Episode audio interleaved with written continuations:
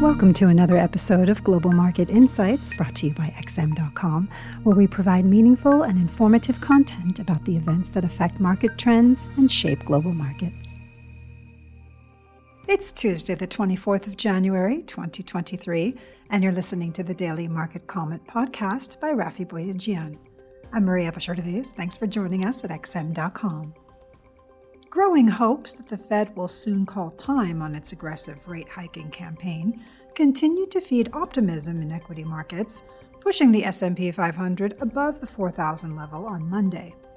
US stocks staged a powerful rally on Friday after Fed officials seemingly endorsed a downshift to 25 basis point rate hikes just before the blackout period kicked in.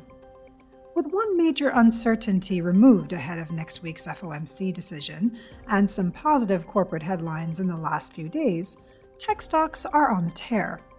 Ultimately, the shift in sentiment for the tech sector comes down to the recent announcements of mass layoffs by most of the big industry players, with Microsoft and Alphabet being the latest. Microsoft has additionally been in the news for its deepening link up with OpenAI the developers of the popular chatbot ChatGPT. The company is expected to report a drop in yearly fourth quarter earnings later today, but any disappointment could get eclipsed by the buzz around its future plans with ChatGPT. Tesla has also come back in favor. The stock has surged more than 14% in the last couple of sessions. Unsurprisingly, the Nasdaq has been leading the gains among the popular indices on Wall Street and has just popped above its descending trend line. Whether this rally turns into a sustainable rebound or is just another dead cat bounce remains to be seen. But for now, it's fair to say that investors have enough reason to feel less gloomy about the growth prospects for 2023. Although this notion is being put to the test today by the S&P Global Flash PMI releases for January.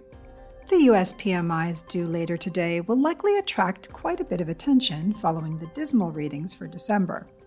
Worries about flagging growth in the US, combined with weaker inflation, have dented expectations about a more forceful Fed, putting an end to the dollar's bull run. Nevertheless, despite the shine coming off the US economy lately, other economies are not exactly beaming either, and the dollar has found some support this week, and its slide appears to be stalling.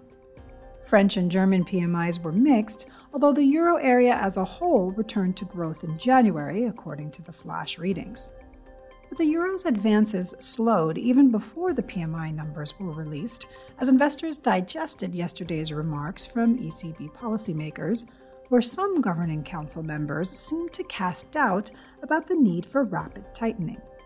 Still, with President Lagarde repeating that interest rates need to rise significantly, the doves are probably outnumbered. The euro last stood at $1.0860, while the pound was skidding, heading towards $1.23. The UK's services PMI fell sharply in January, increasing the likelihood that the economy is already in recession. Fourth quarter GDP estimates for the US on Thursday are also on investors' radar, while CPI data out of New Zealand and Australia will also be watched in early Asian trading tomorrow. The Australian and New Zealand dollars are the best performing major currencies so far this year, with optimism about China's reopening being a key factor. However, hopes of a recovery in Chinese demand have yet to translate into substantial gains for crude oil, whose rebound has been somewhat tame compared to other commodities such as copper, amid some concerns about how smoothly China's reopening will be. Even gold can boast more impressive gains. The precious metal is up 6% in the year to date and just brushed a nine month peak of $1,942 per ounce. With the US dollar on the back foot, inflation rates around the world coming down, and the Fed more likely to tone down its hawkish rhetoric rather than ratchet it up, gold has been enjoying a strong revival over the past three months. As long as inflation continues to come down and not prove sticky, gold's uptrend should continue. Thanks for listening. This is today's daily market comment here at XM.com. Thank you for listening to another episode of Global Market Insights brought to you by XM.com. For more in depth technical and fundamental analysis, be sure to visit www.xm.com forward slash research.